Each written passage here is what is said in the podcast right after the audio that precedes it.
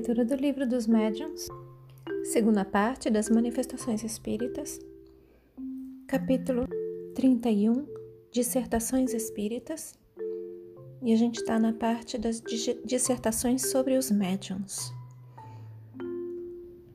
Décima segunda dissertação. Deus me encarregou de desempenhar uma missão junto dos crentes a quem ele favorece com o mediumato. Quanto mais graça recebem eles do Altíssimo, mais perigos correm, e tanto maiores são esses perigos quando se originam dos favores mesmos que Deus lhes concede.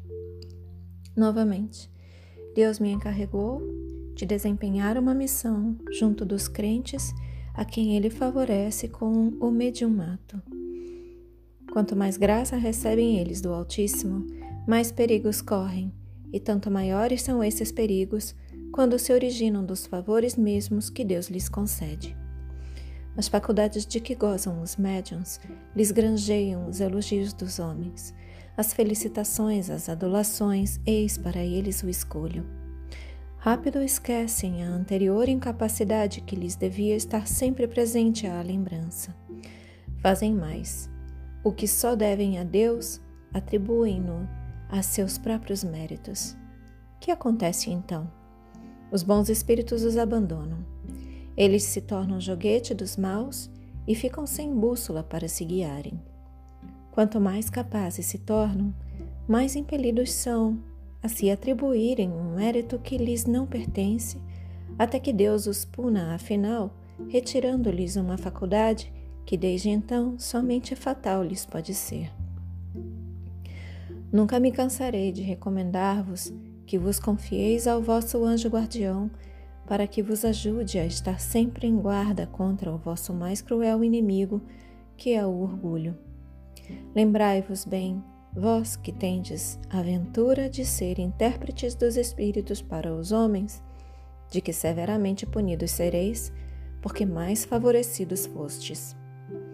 Espero que com esta, espero que esta comunicação produza frutos e desejo ela possa ajudar os médiums a se terem em guarda contra o escolho que os faria naufragar.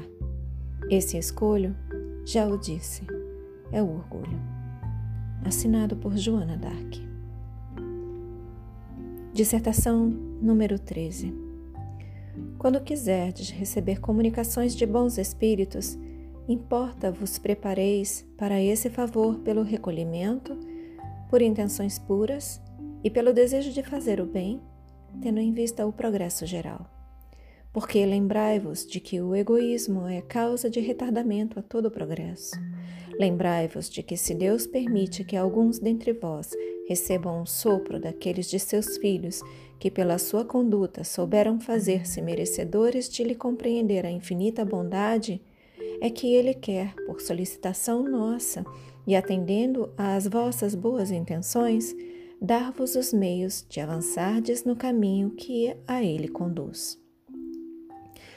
Novamente, quando quiserdes receber comunicações de bons espíritos, importa vos prepareis para esse favor pelo recolhimento, por intenções puras e pelo desejo de fazer o bem, tendo em vista o progresso geral porque lembrai-vos de que o egoísmo é causa de retardamento a todo o progresso. Lembrai-vos de que Deus permite que alguns dentre vós recebam o sopro daqueles de seus filhos que, pela sua conduta, souberam fazer-se merecedores de lhe compreender a infinita bondade. É que Ele quer, por solicitação nossa, e atendendo às vossas boas intenções, dar-vos meios de avançardes no caminho que a ele conduz. Assim, pois, médiums, aproveitai dessa faculdade que Deus ouve por bem conceder-vos. Tende fé na mansuetude do nosso Mestre. Ponde sempre em prática a caridade. Não vos canseis jamais de exercitar essa virtude sublime, assim como a tolerância. Estejam sempre as vossas ações de harmonia com a vossa consciência e tereis nisso um meio certo de centuplicardes a vossa felicidade nessa vida passageira e de preparardes para vós mesmos uma existência mil vezes ainda mais suave.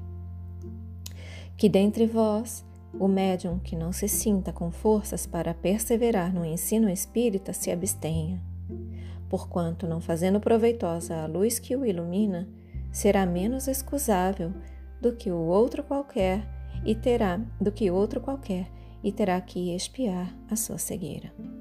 Novamente, que dentre vós o médium que não se sinta com forças para perseverar no ensino espírita se abstenha, porquanto, não fazendo proveitosa a luz que o ilumina, será menos excusável do que outro qualquer e terá que expiar a sua cegueira. Pascal. Fechem os olhos, permitam que essas palavras se aprofundem em vocês. Assumam a intenção de contemplar por mais algum tempo sobre essas palavras. Expressem gratidão aos seus guias, mentores, protetores e anjo guardião. Expressem gratidão a Deus. Agradeçam a si mesmos pela continuidade na leitura. E eu também agradeço pela oportunidade. Boa noite. Namastê.